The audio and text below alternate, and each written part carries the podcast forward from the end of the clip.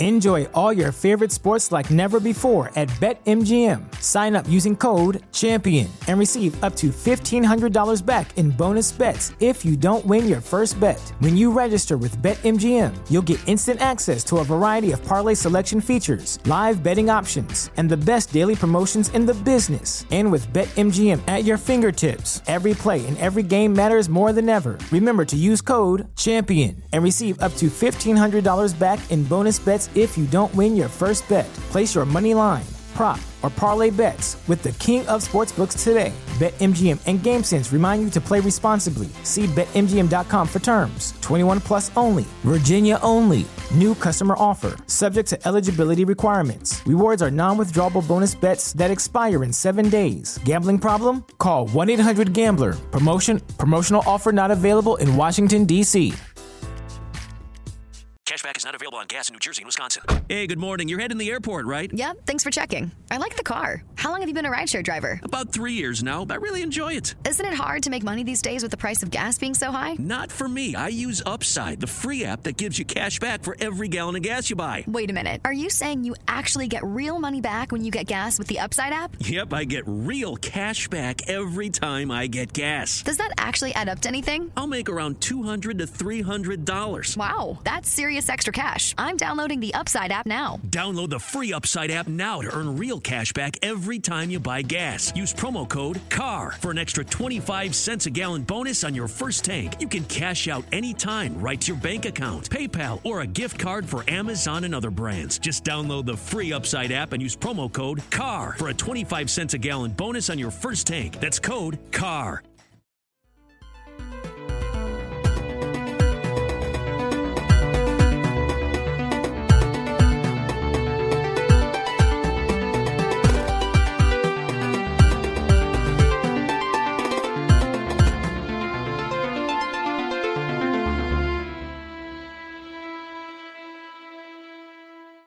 You are listening to Killer.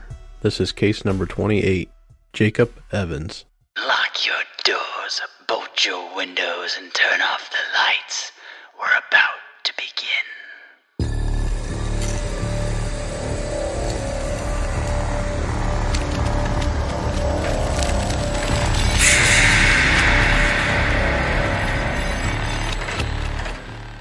Jacob Jake Ryan Evans was born on May 22, 1995, the third child of Daryl and Jamie Evans.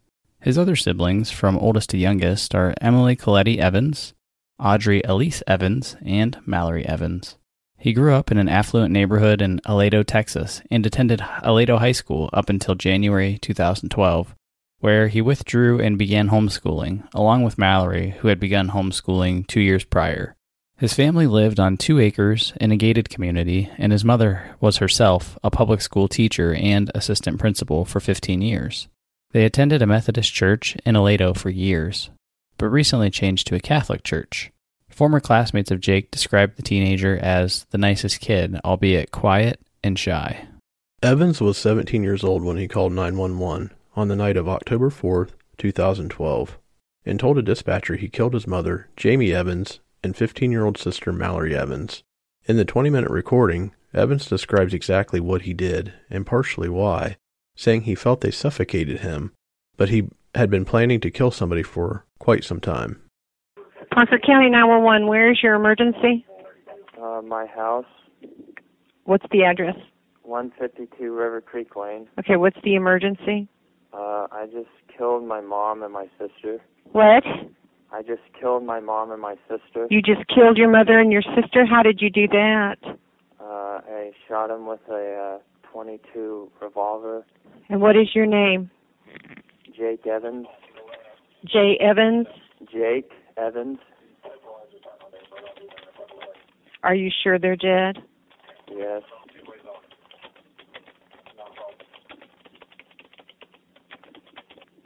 Okay. I want you to stay on the phone with me, okay? Are you all right? Yeah, I'm fine. Okay. Hold on just a minute. Where is the gun? Uh, it's on the kitchen counter. Okay. It's a 22. Yes.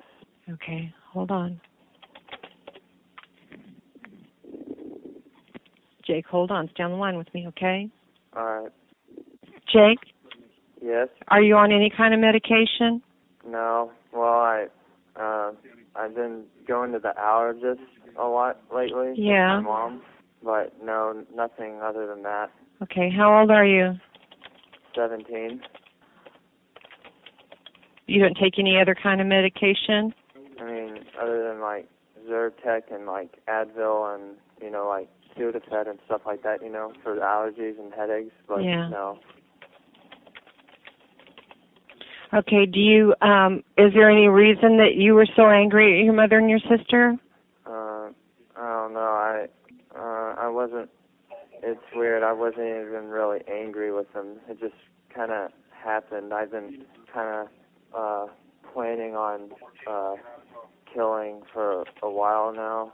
The the two um, of them or just anybody? Pretty much anybody. Why? I don't know. I uh, I I don't really like uh, people's uh, kind of attitude. Right.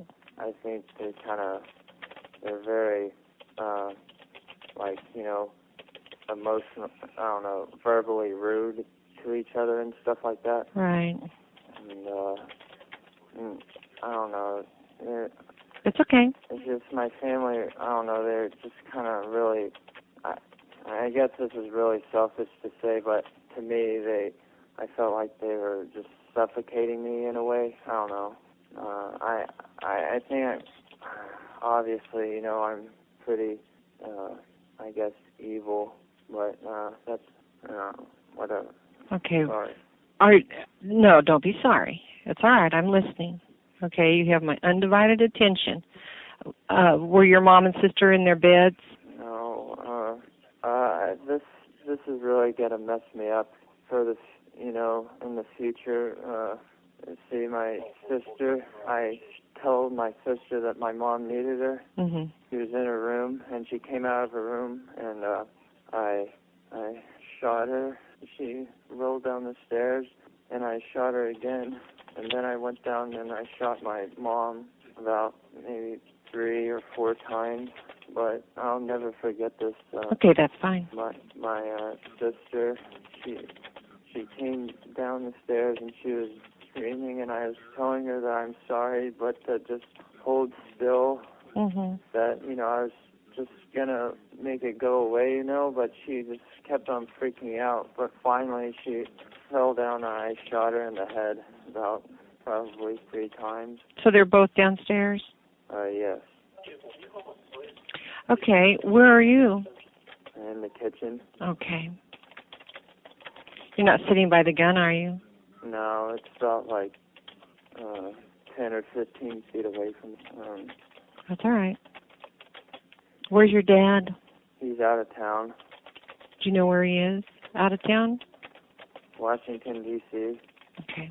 and uh to for I guess future reference, I don't really want to see any of my family members, you know, Mhm. uh, like it and visiting or whatever. I I don't know how it works or anything, but I I just don't want any type of visitors. I don't want to see. you know. Okay.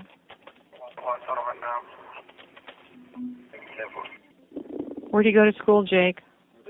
Uh, well, I used to go to Aledo High School, but Mhm. now now I'm I'm kind of being homeschooled. Yeah. Yeah. So there's just um you and your sister and your mom and dad in the house live well, there? no, my dad's out of town. Well, yeah, but normally it's just your mom and your Oh. sister and your dad and you. Yeah, and my grandpa and grandma they live across the street, and my si- oh, my oldest sister, she lives with my grandparents, and uh, I have another sister, uh, and she's out in college. She was gonna come out to visit us tomorrow. Uh, Okay. You don't want to hurt yourself, do you? um, I don't know. I'm a little freaked freaked out about guns now. Oh, sure. But you don't want to hurt yourself. Uh, I don't know. I I definitely, you know, I I assure you, I definitely don't like myself, you know. I But I'm just so freaked out by guns now, I and just to let you know, like I I I I, hate the feeling of killing someone. I you know, uh, it I'm gonna be messed up. There there are people that will help you. Oh god. Well, you just take a deep breath. We have deputies coming and they're going to help you. We're here to help you too. Okay? Um We're going to help you. We're not going to hurt you. All right? I understand if y'all want to, you know. No, we're not going to hurt you. We're there to help you, Jake. All right, that's the, everybody thinks that you know we want to do bad things, but we don't. We want to help people, right or wrong. We want to help people, and we're going to help you. Okay, do you understand that? Yeah. We're also here to help. Okay, Jake, where's the kitchen in the house? Is it the back of the house? Yeah, kind of the, to the back, I guess. Yeah. Okay. Okay. Um, we're talking with our sergeant now. He's almost at your house. But we'll probably, what I'll probably ask you to do, Jake, is when he get there, is turn your porch light on. Alright. Okay. Okay. And what he'll probably do is ask you to come out. Okay. Okay. Okay. So you'll be all right. You're gonna be all right. Okay. Alright. Okay, I'm going to stay on the phone with you though and talk with you. That's okay. And you can talk to me. I'll listen. Is there anything you want to talk about? No, not really. Okay. What's your grandfather's or grandparents' last name? Stevens. Stevens with a V or a PH? What's it? Stevens. Oh. S T A V E N S. Okay. Okay. What's your grandpa's first name? Jim. Jim. And grandma? Uh, Diane. Diane. Do you is it a gated community? Is there a gate? Uh, yes. Uh, do you want the password? Yes, please. Three. Wrong radio. Okay. Do you have a driver's license? No. No, no driver's license. What's your date of birth, honey? Uh, 1995. Month, Uh, May. May, and the date. May 22nd. May 22nd, 1995. Mm-hmm. Okay. I'm sure you got some preliminary notifications you have to make. Uh, if you wait till we're not on scene yet, and we'll let them know as soon as we get there. It's going to be all right. It really is. Okay. Alright. But I'm going to stay on the phone with you. They'll be there shortly. Won't be long now. That's your call. Yeah, just follow your protocol. Ours is we gotta wait till we get on scene. Call 434. Getting with an offense, I'll clear when I get an opportunity. Paul 434 received. Paul 434, are you en route to the 12 to assist? I believe it is Parker. And until we get everything secure, I'll, I'll need the, the bodies, and then we'll, uh, 10 4. Jake, would you mind going to the front door and turning the porch light on or any lights that you have outside? I, I, I turned them on. Okay, okay. Paul 414, or correction, Paul 404, my caller has turned the front lights on for you. 10 4. 3414. I'm coming in from the Aledo side. That's the closest side. It's gonna be almost smack dab in the middle.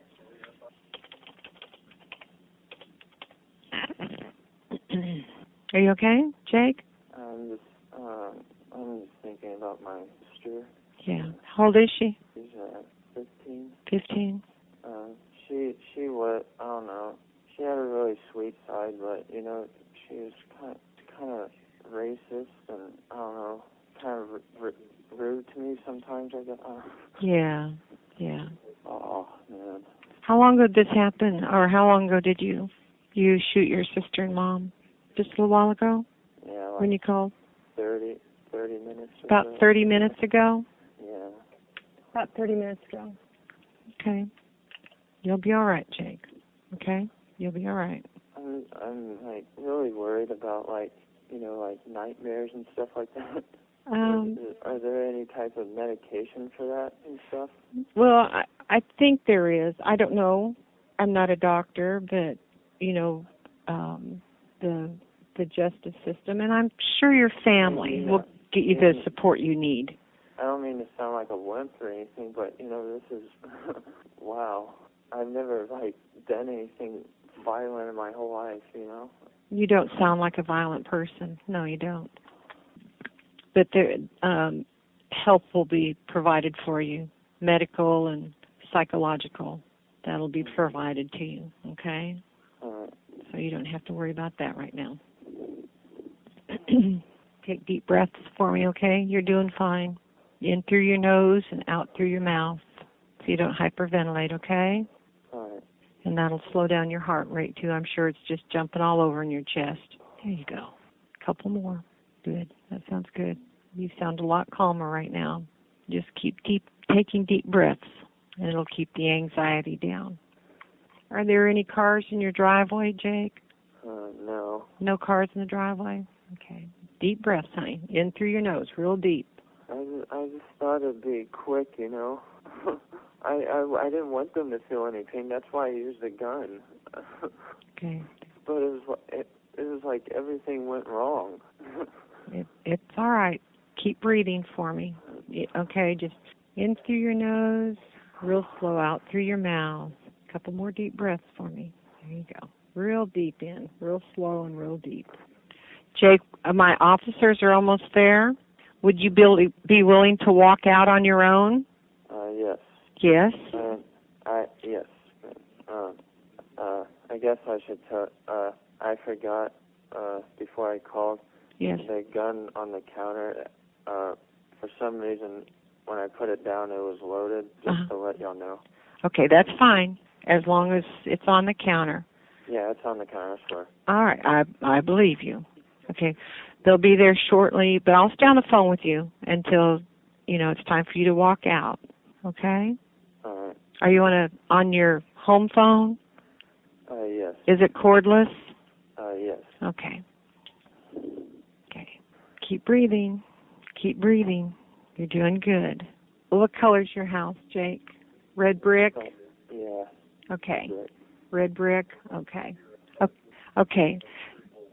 Okay, Jake, what I want you to do is after we get through talking, I want you to put the phone down and leave it in the kitchen. You don't have to hang it up. Okay? But I want you to walk outside. But when you're walking through the house and outside, stay visible. You know, don't hide behind any furniture. Open the front door. Do you have a, a glass screen door or a glass door or just the front door? Uh, you know, just front door. Okay. When you open the front door, step back, put your hands behind your head, and slowly walk outside. Okay? Or keep your, I'm not behind your hand, but keep your hands up in the air. Just walk very slowly and walk outside, but keep your hands visible. All right, sweetie? All right. Okay. Go ahead and put the phone down and do it. And then just listen to what Sergeant Fletcher has to say. He's very appreciative that you're willing to come out on your own. He thinks that's great. All right? All right. And I'll talk to you later. Okay. All right, Thank you. You're welcome.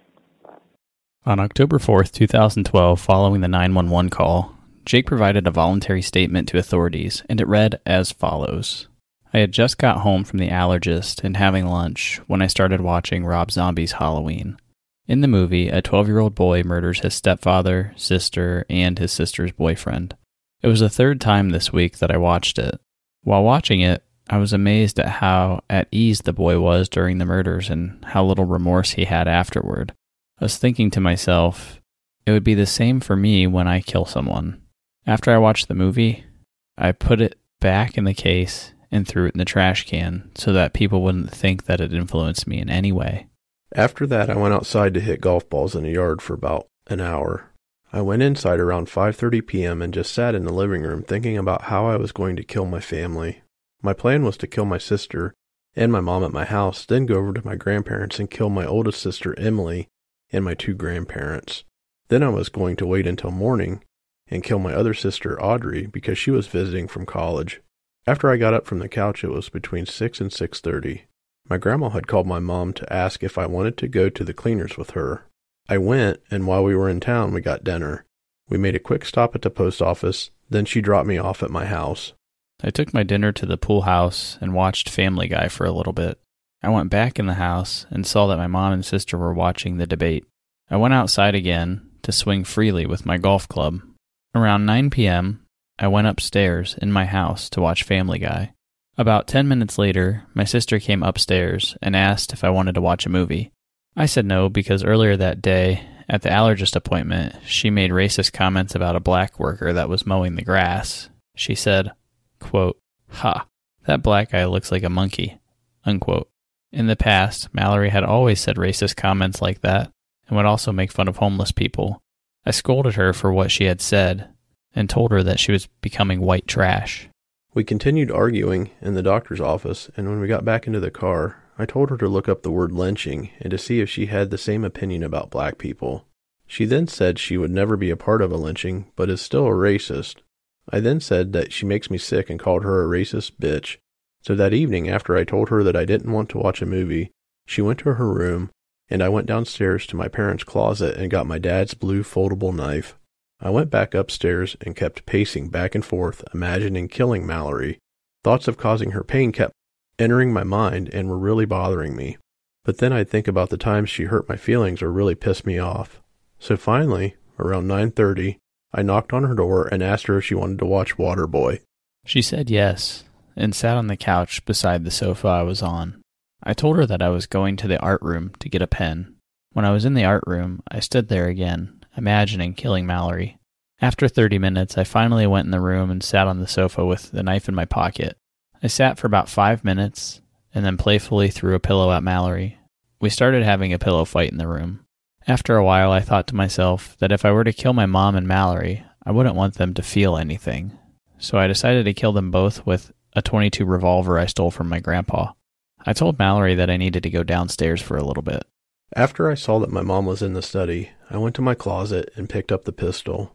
I set it on the bed and was nervously opening the cylinder over and over again. I then spent probably over an hour walking nervously around the house thinking how life will never be the same and how I would never see them again. Around 11:15, I went upstairs with the pistol and stood there for about 5 minutes. I knocked on the door and told Mallory that mom needed her. She came out, and out of the corner of her eye, she saw me pointing the gun at her. She thought I was joking and told me that I was freaking her out. I shot her in the back and then the head. I ran down to the study and shot my mom 3 times. In shock, I ran to my room and was screaming at the top of my lungs that I am really messed up, that I killed my mom and sister. As I emptied the shells on my bed, I heard noises and realized that Mallory was still alive. While I loaded the gun back up, I was shouting that I was sorry and then ran as fast as I could to kill her. I then made sure my mom was dead and shot her again in the head. After the shooting, I walked outside for a few minutes and then came back inside. Very shocked and scared, I placed the gun on the kitchen counter, walked into the living room, and dialed 911. When I look at people, especially teenagers, I see them as being very cruel to one another emotionally. It seems that their favorite hobby is picking on someone else. The people who are racist, bullies, and who are full of themselves are the really evil ones. And it amazes me because those three qualities are extremely common today. I was very sad because I felt my own family were becoming the people I hate. I know now that I am done with killing. It's the most dreadful and terrifying thing I will ever experience, and what happened last night will haunt me forever. Signed, Jake Evans. Jake Evans, age 19, pleaded guilty in a Parker County courtroom to two counts of murder. He was sentenced to 45 years on each count to run concurrently. A capital murder count included in this indictment was waived as part of the deal. In Texas, capital murder was only punishable by death or life in prison without parole. The United States Supreme Court ruled both unconstitutional because of Evans' age at the time. So in this case, we went through everything, and we're going to go back now and discuss in totality everything that had just happened and kind of walk through this as a class, if you will. So, one of the things that stood out here was that how do you feel about Jake's mental status going from being um, in typical school to reverting back to homeschooling? Do you think that that played any part in the way that he was behaving? Do you feel like perhaps he became a homeschooler because he was having some angst at school and didn't want to deal with the people that he was with? Uh, it definitely sounded like he had issues with children of his age at the time. That could have been part of the reason why he was homeschooled. And this is a note that I wanted to talk about that that stood out in several of the articles that I read about Jake and what happened during this case and they some of the media outlets kept referring to him as being homeschooled along with his sister. And I, I just found it interesting that it, it felt like they were implying that this was was indeed a, a factor of why this happened. Maybe he had mental issues that his parents, you know, I don't know if they refused to seek treatment and just pulled him out and thought, you know, we'll we'll take care of Jake, we'll teach him at school or teach him at home, I'm sorry, because his mother was a, a public school teacher and assistant principal, so she was obviously educated enough to do so. Yeah, what I find interesting in all of that is being that his mom is a public school teacher slash assistant principal, the fact that two of her kids are homeschooled is a little strange to me. So, are they behaviorally unfit to be in school, or do you know what I mean? Like, what what's the driver to send your kids home for homeschooling when you yourself work in a public school? You would think that the parent, in this case being a teacher, would be all for her kids being in the public school system. Yeah, I totally agree. Uh, it's it's strange circumstance for sure. Maybe maybe Jake's parents knew that he was having issues, or maybe had some mental issues. I, I didn't come across any information to to put behind that, but maybe they thought that they could take care of him better at home and, and keep him out of the public school system. But I, I know exactly what you're saying with his mom being a school teacher for 15 years and assistant principal. Those are usually the type of people that really promote the local school system and want to see, you know, kids thrive in that environment. Yeah, exactly. I mean, you would expect her to be an advocate of public school. So to send two of her kids home for homeschooling, like what does that say about how they were as kids? Were they just, you know, a handful or mentally unfit? And she felt like it'd be best if they remained at home because they couldn't handle regular school.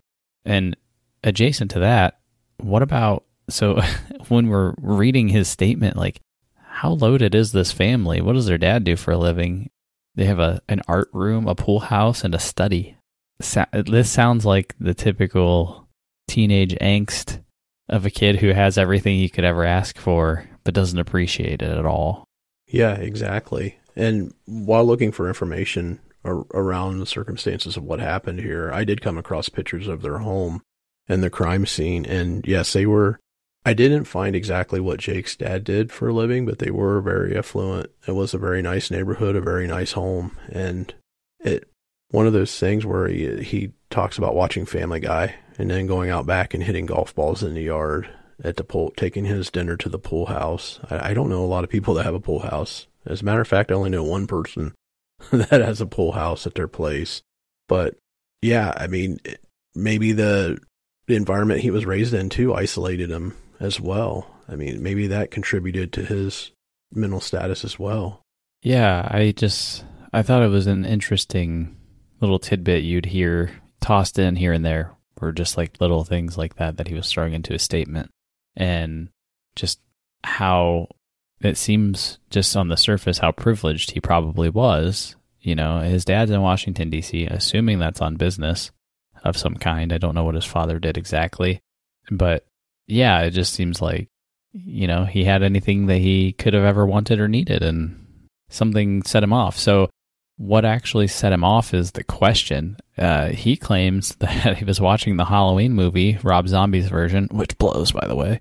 And uh, that's the movie that got him thinking about killing his family because in the movie, young Michael Myers just kills his family so matter of fact. I think he clearly missed the point of that. But you know, what did you think of that when he was bringing that up and kind of referring to that as his initial inspiration for committing the murders? I feel like his notion to kill his family probably was something that was in the back of his mind before he watched the movie.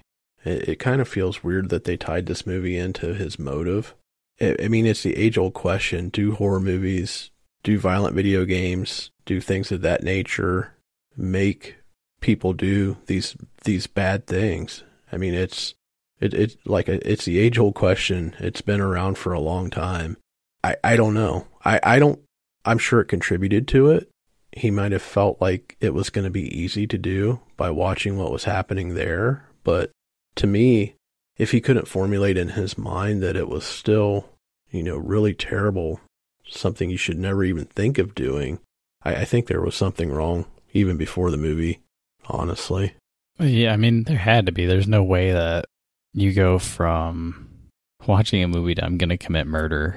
You know how many millions of people watch horror movies and don't turn around and go slaughter their whole family. something's just not right. And he mentions that, you know, up until that point, like his sister was doing a bunch of things that were really irritating him. But in his initial plan, he was talking about basically wiping out his entire family, but he never mentions his dad, which I thought was kind of interesting. But it was like his grandparents and all of his siblings, and he had a plan to just wipe them all out. And that part I found interesting because if you go read some forums and message boards regarding this this case, the some some people's thoughts were he was setting up this 911 call with the way he would say certain things in order to make it seem easier on him later. You know, like I I'm gonna be messed up from this forever. Or I don't like guns. You know, whatever um, that he was saying in that call, and he had a whole plot to take out the rest of his family. So I doesn't I don't necessarily buy that that he was setting that up. I guess is what I'm going to say. What do you think about that? No, I agree that it didn't feel like he was setting it up. I mean, I think he had full intentions of killing the rest of his family, but like you said, he he's setting it up in the call to maybe make himself feel at ease later on.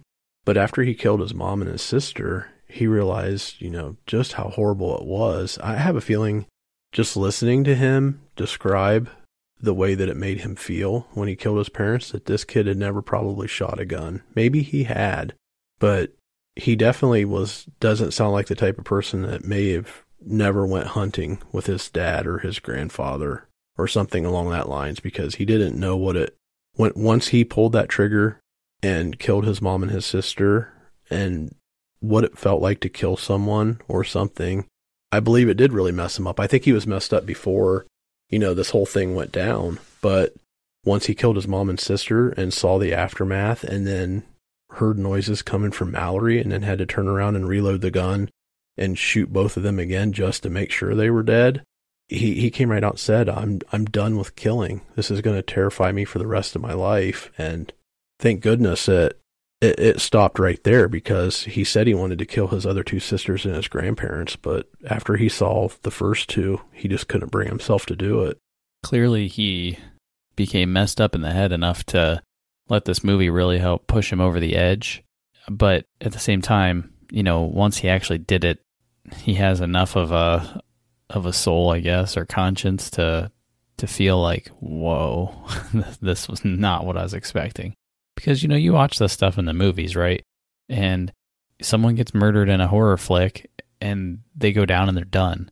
And in a lot of cases in real life, I don't think that's really how it goes. I mean, think about how many times you've stepped on a spider and the thing's still wiggling around for a second or two and then it then it goes, you know.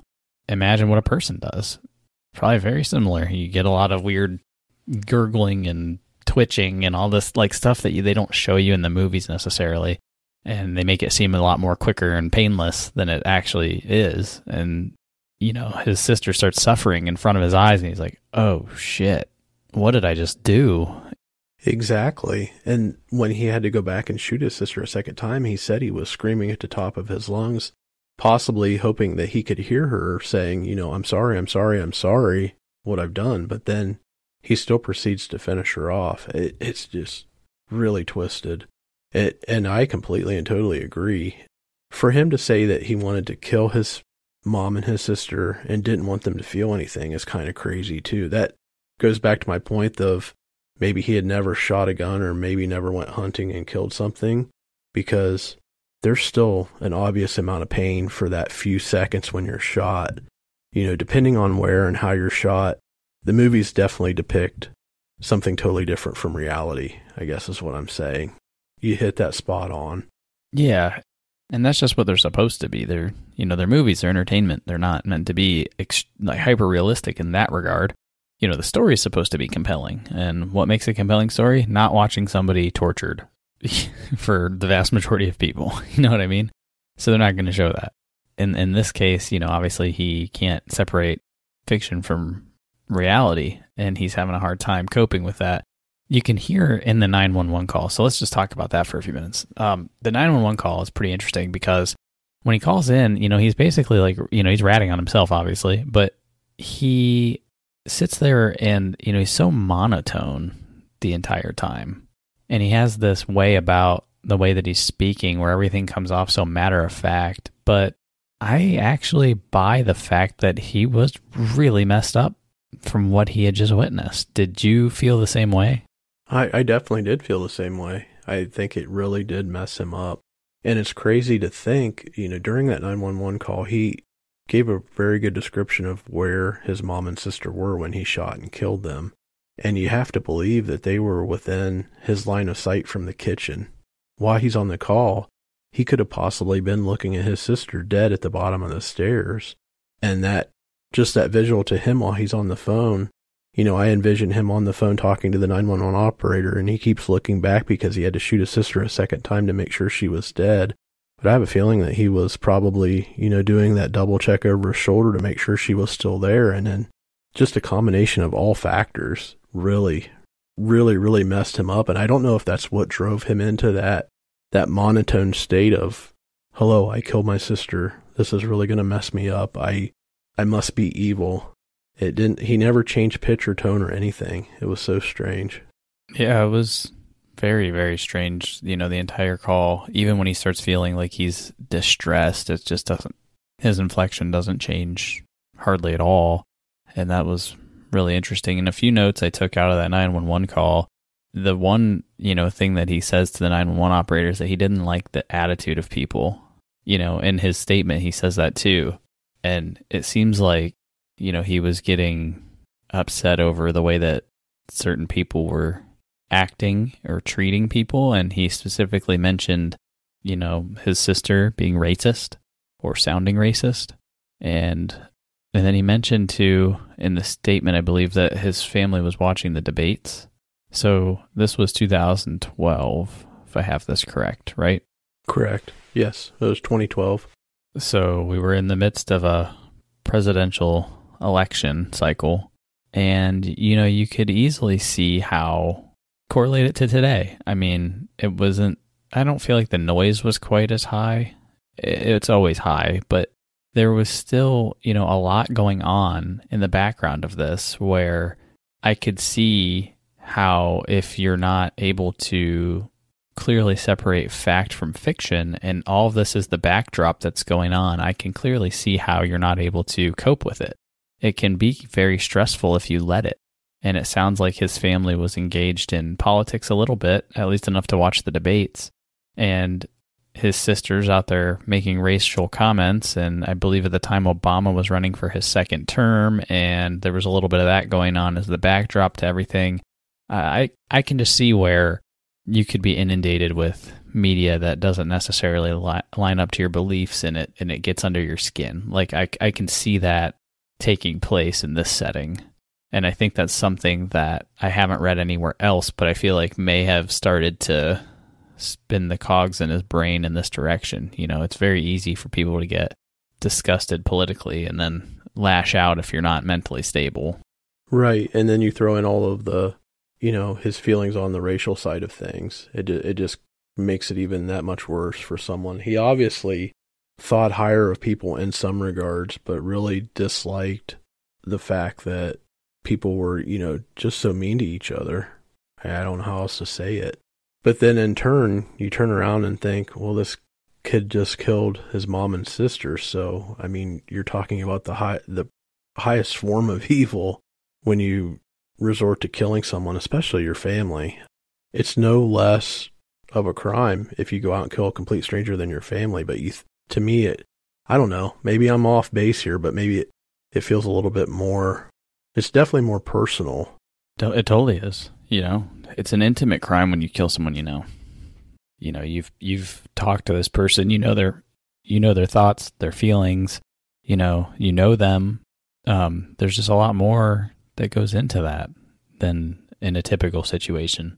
So I, I do find that a little bit interesting in the sense that, you know, he had to he chose to murder people and he picked his own family. So I don't know what that says about his family. Were they that bad or was he just that crazy or a little bit of both? I don't know. Thought that was kind of interesting. He mentions in that call that he felt suffocated by his family. So I don't know what that means. You know, obviously I know what it means, but like, what did it mean in his mind? What was suffocating him? And he obviously, from the notes that you took on the 911 call, he obviously doesn't want to face the rest of his family for what he's done because he comes right out and says, you know, for future reference, I don't want any visitors in prison. So he, he doesn't want to face his father and his other two sisters and possibly his grandparents or anyone else in his family based on what he had done. And maybe the rest of his family were smothering him. I don't know. It's the interesting side of this case would be to find some of the psychological evaluations uh, that I'm sure have happened since he's been arrested and now in prison. This was in 2012. And you mentioned that he got, I think he got two 45 year concurrent sentences since they couldn't, you know, give him the death sentences. He was a teenager when the crimes happened. But I, I would love to read his mental status and some of the notes around that if we could find them. Yeah, those ones are usually pretty highly guarded. You're not getting those. But yeah, it's uh it's interesting just that, you know, he he went on this whole rampage and then the moment he calls 911 minutes after it happened, he's just in this state of like I don't want anyone to talk to me. I don't want to talk about it. I don't want them to come visit me. Like he obviously feels so guilty and feels so much remorse for what he had done that he's not wanting to face his family face to face at this point because he's embarrassed of his actions and he should be.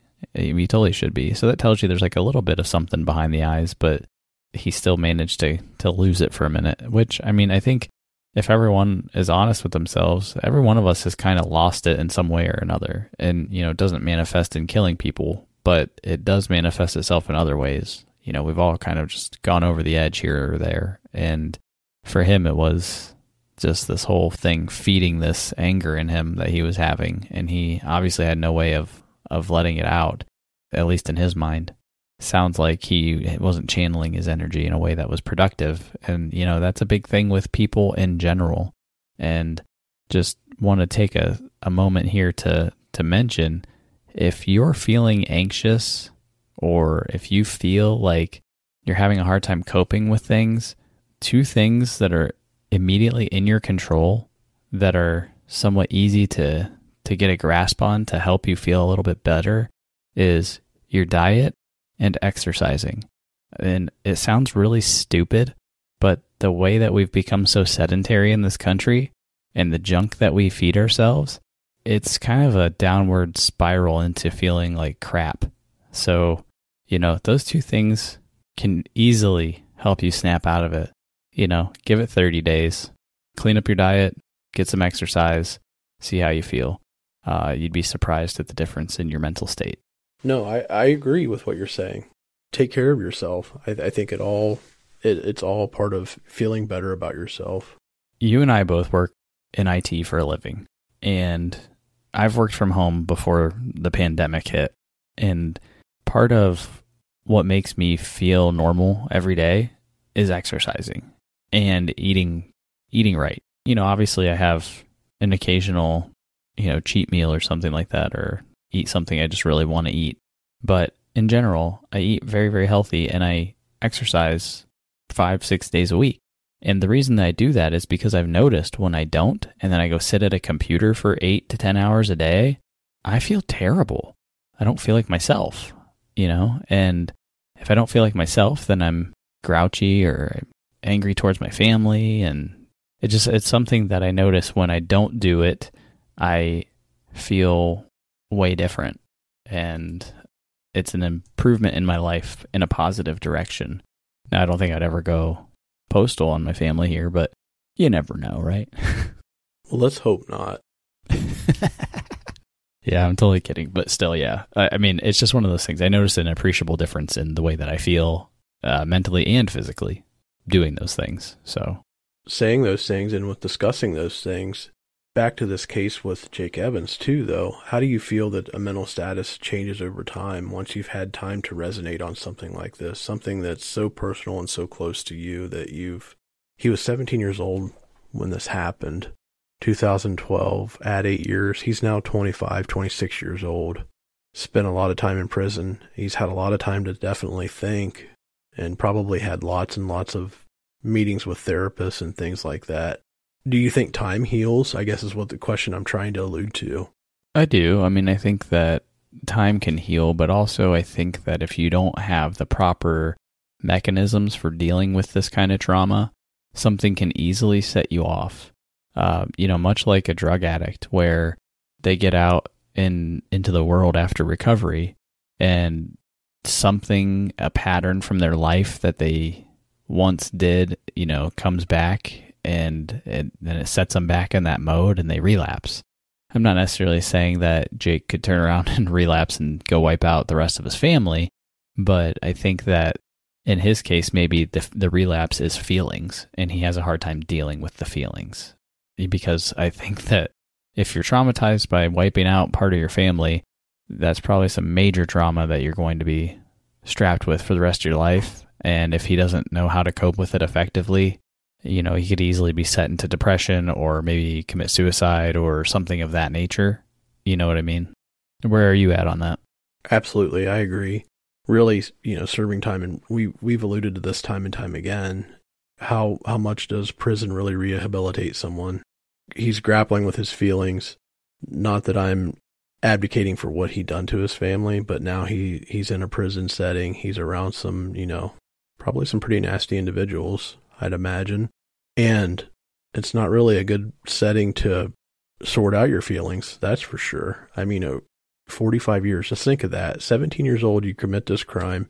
You haven't even finished high school, and you're immediately thrown in prison to spend essentially what is the rest of your life. You've never experienced, you know, having a job or doing anything, going to college, normal everyday life, never going to be married. Well, I mean, you can get married in prison, but it's just crazy for me to think about.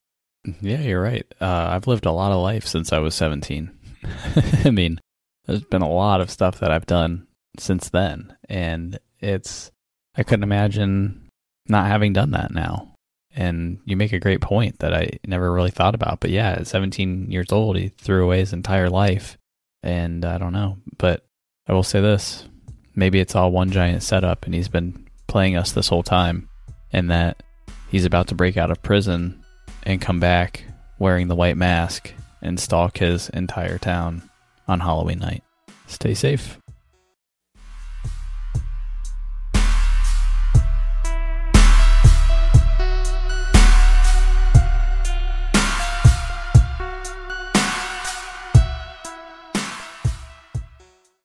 All right, man. So, what have you been working on in the quarantine? I know you've been uh, stuck in your garage for a few weeks or a few days, I should say. Yeah, I spent probably the better part of four days working on my car. Just stuff that needed to be done that I put off for a while. For those of, I mean, obviously, the, not very many people listening know us that well personally, but uh, working in the garage and just tinkering around with stuff is something I really enjoy. So I finally got it done after four days of bruised knuckles, sore muscles, achy back. I'm still feeling it today. It literally, my my fingers and my wrists are so sore, dude, from pulling on a wrench that it, it hurts to type on my keyboard. Oh, I bet. I bet. yeah. That's you kept texting me and telling me what you were up to and I said, "Uh, yeah, I'm out on that. I don't have the patience for that stuff." Not at that level. You, I mean, you were basically tearing apart the whole front end of a car and putting it back together, which A, I don't know how to do. B, I'm sure I could figure it out on YouTube, but don't want to. And C, I would just get frustrated you know, spending four days working on a car would just irritate the hell out of me. Yeah, it was definitely irritating and stressful, but it's done now. All is well. My little car feels like a new car driving down the road now. So, but I mean, this is a good chance to say you know, kudos to those people that do that for a living because, as I said, I like to do that kind of stuff and tinker around, but it's not something that I would want to do as a career. No, not at all. And, you know, that's the thing. Like, I respect the hell out of those kind of people. You know, I actually I really enjoy that kind of stuff, but the problem that I have for me is I'm just not patient enough to want to deal with it because the thing is something always breaks right when I need to use it or need to do something or there's something else and I'm trying to just get it done real quick and then I feel like this pressure to be done and then it always takes like 10 times longer to fix it than you thought it would and it's that's that's the part that frustrates me. It's not the actual physical manual labor part of it. It's more like the process around it and external forces that always irritates me. Yeah, for sure. But back to what we were talking about at the end of that case there where you said that, you know, diet and, you know, exercise are two things that make you feel better about day to day. this quarantine has has languished on so long at this point where you know we're staying at home we're we're going through the routine every day just feels like the same you know? Get the kids up make sure they get their online schoolwork done make sure I'm getting my work done. I seriously felt like I was getting into a, a gigantic rut but in that 4 days of going out in the garage I mean I took 2 days off of work you know I I rolled 2 days of the weekend into the first 2 days of the week. But going out in the garage, I mean, I actually, at some point, it felt pretty good just to get away from the keyboard, get away from the computer, get away from conference calls every day, get away from my normal routine and just go out there and work on the car by myself. My son helped me quite a bit. I mean, he didn't help me quite a bit, but from the aspect of, you know, just coming out there and watching me and, and hey, Mm-hmm. being my gopher essentially, it felt pretty good. Oh yeah, that's the thing. Like if you can schedule your life around like one of those kind of projects, I feel the same way. Like there's been several times I've stopped and done like a home renovation project where I took days off work, knew I was going to do it, planned it out. I love that. That's fine. It's a great break from the day to day. It's when it comes up unexpectedly and it intrudes on everything else and then you're like putting in extra hours trying to you know get something done and you're stressing out about like just finishing it and being done with it like that's the part that frustrates me because as you know you took possession of an old mower of mine. That mower and I were not friends. That thing would break on me literally every fucking time I needed to mow the grass. And I just got sick and tired of having to fix it every time. And I, you know, I put a lot of band-aids on it because I knew I the mower came with the home that I purchased, you know, back then, and it was a decent mower, but eventually, like we moved on to another home, and it has a huge yard, and I needed something bigger to mow with than what I had. And I was like, okay, I'm just going to keep the band aid on this thing. I'm not going to really put all the effort into really fixing it because you, you know, I could have, I just didn't really want to. And then you took it over. Are you still using that thing? Oh yeah, absolutely. I whipped that bad boy into shape. Yeah, good. See, it needed to go to a good home. So I'm glad you took it over and maintained it because I was getting pissed off at it. I wanted to kick that fucking thing every time I got on it. Oh yeah, it, it started out that way for me when I when I got it from you. I you know, I mean, you were forthright and said, "Oh, this thing is just one thing after another. It's really pissing me off." So I just started with the little things and you know went over it real well, and then it it, it was the same way for me. I thought it was cursed for a moment. I would I would mow the grass, something would break. I'm like, oh shit, I just fixed this. Now this is wrong. And Yeah. I, I kept going and then eventually got to the point where now now it fires up every time. I haven't had any trouble with it for probably oh, I don't even know how long I've had it now, but this mowing season's been great and the end of last last season was really good. So, you know, I I took the liberties of adding a few different things to it too because I know that it wouldn't start with a key. That was a problem. So I'm like, you know what? I really don't want to f- fuck with the electrical and taking the ignition out. So I wired up a push button start and bypassed a bunch of stuff. But that was more or less, Yeah, there you go. That was more or less something like, Hey, I saw this on YouTube. Can I do this myself? And I tried it and it worked. I'm like, Oh, holy shit. This is great. I love when that worked. Actually, I had something similar, but on a way smaller scale happen yesterday. So, this is the life of quarantine people. My son had inherited a toy from 1992 from my mother-in-law, and it was a this play school Frankenstein. And he's probably like I don't know, a foot and a half tall, and it's you know it's pretty big, thick, huge ass Frankenstein. It's pretty cool looking, and uh, if you open up its chest, it has like gears inside of it and a little heart and like an electrical flip switch on it, and it makes noise and stuff, but it never worked.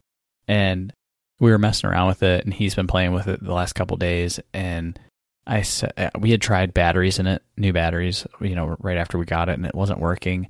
And I thought to myself, because the batteries had corroded in that compartment, I was like, you know what? There's got to be a way to like remove this corrosion to make those contacts work again. Because I bet you that's all that this is, and it'll work as soon as I get that cleaned. And sure enough, hit YouTube for a second. I'm like, I bet you know it's probably a baking soda solution of some kind. And sure enough, that's exactly what it was. And hit it up with a little old toothbrush and put some batteries in it. And bam, that sucker started working. And he was so pumped. I'm like, all right, Nice. another win for quarantine. yeah, definitely. I don't remember that toy from '92, but I've I've got a bunch of my old stuff from when I was a kid that my son will eventually inherit. He's actually wanting to to decorate our office with it, but we'll we'll see. I still got it boxed up. Yeah, well, the other uh, the other item that's fascinating during quarantine is I've mowed my yard probably three or four times as we're recording this. This is what May 9th and it is fucking snowing outside right now. Like collecting on the ground snow. Yeah, I was just going to mention that Thursday I mowed my grass. I got the trimmer out. I everything looked perfect. I've had my lawn treated once already. I mean it it looked like the perfect manicured yard. And then come to today and like you said, I was going to mention it as well. It is you know, tomorrow's Mother's Day as we record this show, and it is fucking snowing. Freeze warning, polar vortex. Oh my gosh, dude. What the fuck? the worst. it's the worst. yeah. I'm starting to believe all these conspiracy theorists that say that we're uh we're in the beginning stages of the end of the world with coronavirus and lockdown and just everything. No kidding, man. No kidding. Well, you know, it is what it is. Oh, one other quarantine project that I finished just real quick. I got the motorcycle. Also was a garage project. It's ready to go. So it needs to quit fucking snowing. yeah, I don't have any fun toys like that. I'd probably kill myself on a motorcycle. I'm really just, what I'm looking forward to is probably next year, maybe getting a, uh, a truck, I think is what I'm going to try to get. I've been wanting one forever. I have a lot of projects around here that I could benefit from being able to actually haul shit around. And yeah, that'd be fantastic. Dude, so the one thing that I've had an issue with lately too is there's been a run on play sets apparently online and you cannot order them anywhere. I was looking for one. I found one on Sam's Club I was going to order. Then I waited a night. I looked, it was gone. Went to Wayfair. Wayfair was having a sale on them. I wanted to talk to my wife about the one that I thought we should get. And by the time I found it, like during work hours at like around like noon, one o'clock, and the time I got off work at like four or five o'clock, and then I went over and we put put my son to sleep that night, and it was probably like eight o'clock. I was like, all right, let's pop on here and order this thing. It was sold out, right? And I can't I can't find them anywhere. They're all gone everywhere. Now, are you talking about kind of like the wooden play sets with the swings and the slides and kind of like some of the jungle gym stuff for the kids to play on in the yard? Yeah, I'm talking about a giant clusterfuck of a project I'm about to get myself into. Speaking of headaches. Hit me up after we're done. I might have a reference for you to find one, but you, you triggered me there with what you just said because Way, Wayfair, you are on my fucking shit list, you motherfuckers. the same thing happened to us. My daughter's birthday was the end of April, and quarantine, it's almost impossible to get anything shipped right now in a decent amount of time. Even Amazon Prime is shot to shit right now. But we decided we were going to buy a new trampoline for my daughter for her birthday because the one that she has now is just about, you know, ready to be recycled and thrown in the trash. Mm-hmm. So, so we find this really nice trampoline, a huge trampoline, and all the accessories for it on Wayfair. There were two left according to what was on the website. Mm-hmm. We order the trampoline and the stuff that we need for it. A week later, and this is two weeks out from her birthday, we thought we would get it in plenty of time, and it's projected to be delivered, you know, the day before her birthday. And a week after we placed the order, oh, we canceled your order for no reason whatsoever. Oh, no. So pissed. And it took them a week to tell us that. So then we're scrambling to find her stuff for her birthday a week out and get it shipped on time. So frustrating. Damn, man. But my wife, she found a couple other things on Wayfair and she ordered them. She paid for the expedited shipping to make sure they're here on time. Guess what? They showed up two days after. So you got your I, money back on that shipping, though, right? Oh, absolutely. I called and ripped them a new ass. They have pretty good customer service. We had an issue too where we ordered something and it like got delayed or damaged in transit or something, and then they had to ship us something else, and it just like took forever. But then the second time they shipped it, it came really fast. Yeah, I don't know. That triggered me when you said Wayfair. I'm like, ooh, damn you.